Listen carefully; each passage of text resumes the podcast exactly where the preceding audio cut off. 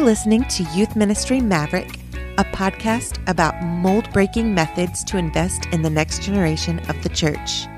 Here's your host, Jeff Harding.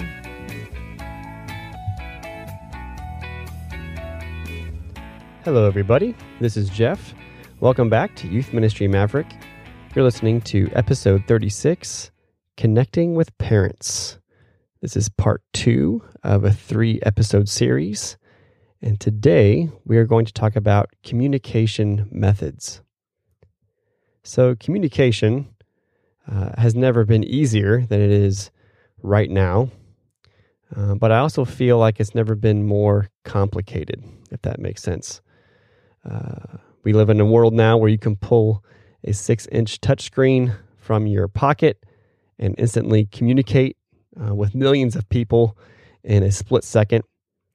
And social media has certainly defined and empowered the cultural identity of the millennial generation and Generation Z. Uh, teenagers certainly are shaped by what is posted and shared on platforms like TikTok, Snapchat, Instagram, Twitter. And I'm not sure if there's any teenagers really who are on Facebook. I'd be surprised if there are. Um, adults really take an interest in Facebook, um, certainly more than the other three platforms. Uh, and the old ways of communication with snail mail and even landlines. Uh, I think all of us, uh, well, many of us listening uh, probably remember growing up with a landline at home, and it was likely the first number we ever memorized. And back in 2004, uh, which is when I graduated high school, dating myself, uh, more than 90% of US adults uh, in households had an operational landline. And as of June of 2020, that number was less than 40%. The main takeaway for those of us who work with teenagers is how am I going to consistently connect with parents who have an ever growing number of sources and preferences for communication? You have communication from school, uh, sports teams, clubs, and all sorts of other things. The first point uh, that I want to highlight is communication is not one size fits all.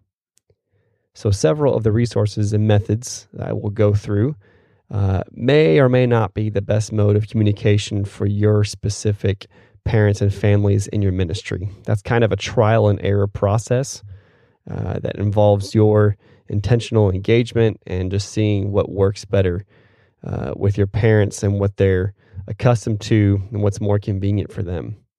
I know in my own experience, trying to get parents to join one more subscription or communication method can prove difficult uh, unless there's an app that's absolutely necessary for parents to download and use. I would try sticking with the main outlets. The first communication method that youth workers use is Facebook groups. Um, this was a pretty decent response, um, and I can't say I'm surprised because parents are increasingly active on Facebook.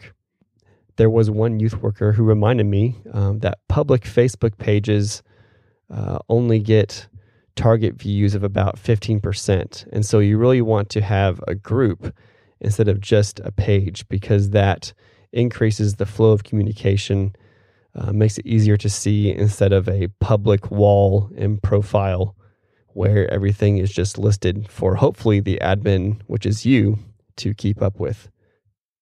However, I would not suggest dumping your Facebook page because I think that makes a great public face for your ministry and has an astronomically higher chance of being visited uh, by families and people who are looking for a place for their students to plug in than just a regular web page. Remind uh, is a fantastic program uh, that I use. Many school districts in my area use it. Uh, it is completely free. You can pay for it, um, but there's no need to. It is free for the plans and the amount that I use it for.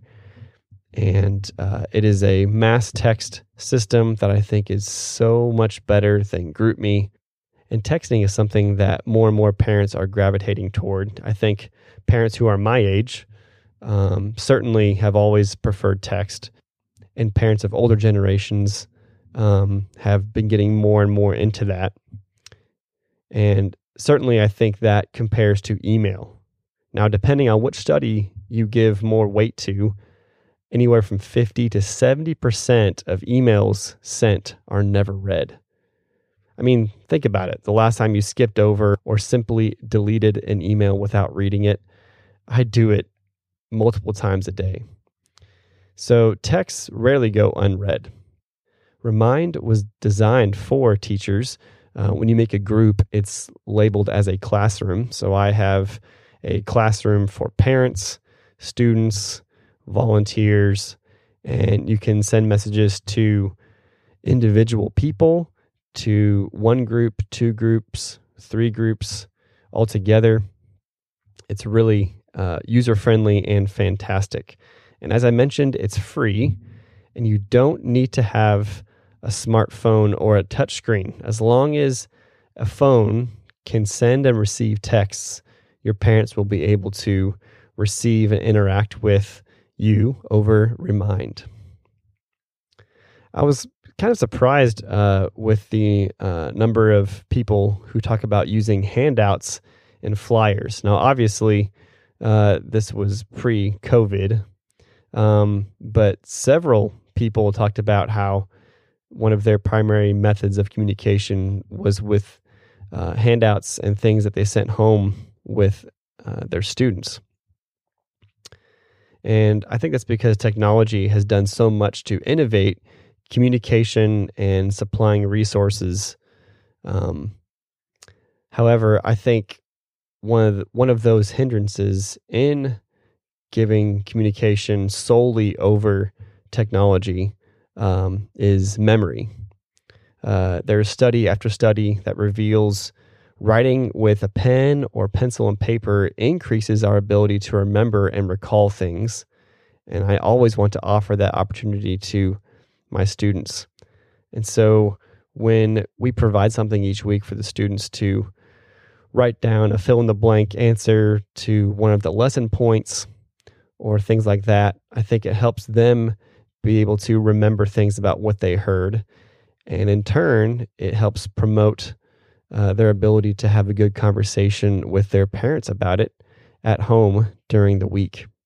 Unless it's a permission slip, don't give your students an 8.5 by 11 piece of paper to take home with them. Uh, give them something small, uh, like a brochure sized um, three and two thirds by eight and a half um, inch piece of paper. Um, that's what I use. They can fold it up really easily and stick it in their Bible or their pockets. Um, I provide a PDF version of this that I include in my weekly parent email. And email is the last thing I'll get to here in a moment. But that always helps parents be able to have whatever I've sent home with the students there in front of them every Sunday afternoon, whether their student makes it home with that piece of paper or not. Now, email, uh, even though I just mentioned that most email is never read, uh, email is still the most popular method of communicating with parents.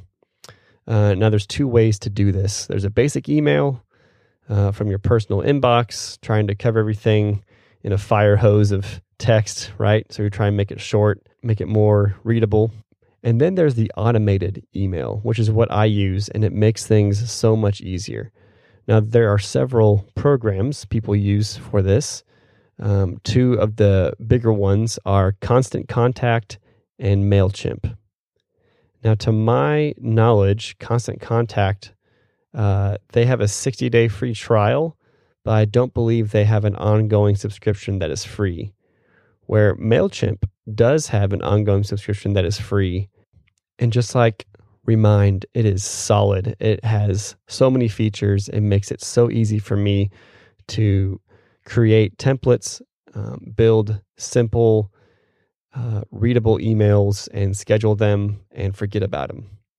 And all of those responses uh, don't go back to some MailChimp site, they are directed through and from my own church email address.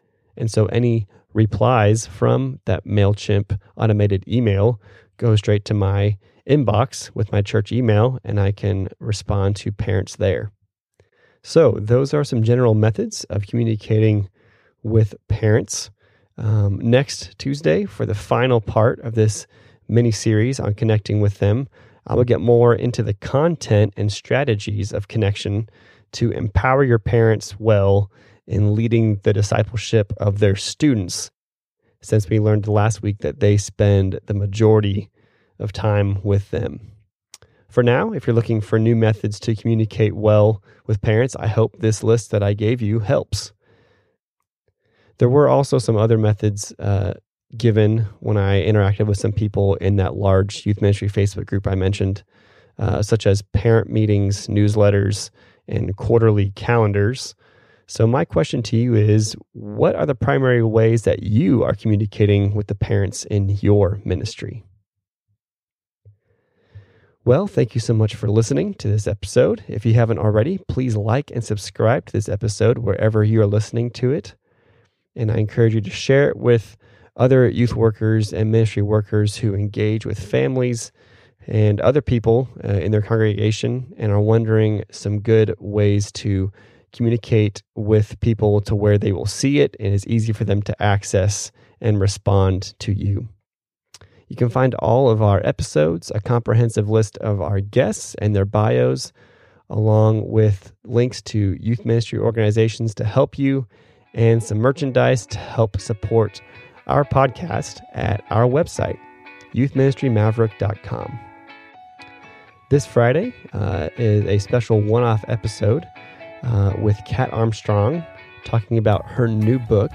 So make sure you catch that this Friday. And as I mentioned, next Tuesday will be the wrap up of our Connecting with Parents series. And after that, we'll kick off our big 11 episode Youth Ministry Enneagram series. Very excited about that. Also, one more thing, I do encourage you to go to Apple Podcasts and give us a nice review. Uh, it's good to give us a rating and just click stars, but if you give us a review, uh, it makes us more visible to people looking for podcasts. And if you give a review, take a screenshot of that review before you submit it and send it to me over email or social media, and I will mail you a thank you with some exclusive merchandise as a token of my thanks for doing that. So head to Apple Podcasts and look up Youth Ministry Maverick and leave us a review if you like our content. Thanks again for listening, and until next time, adios.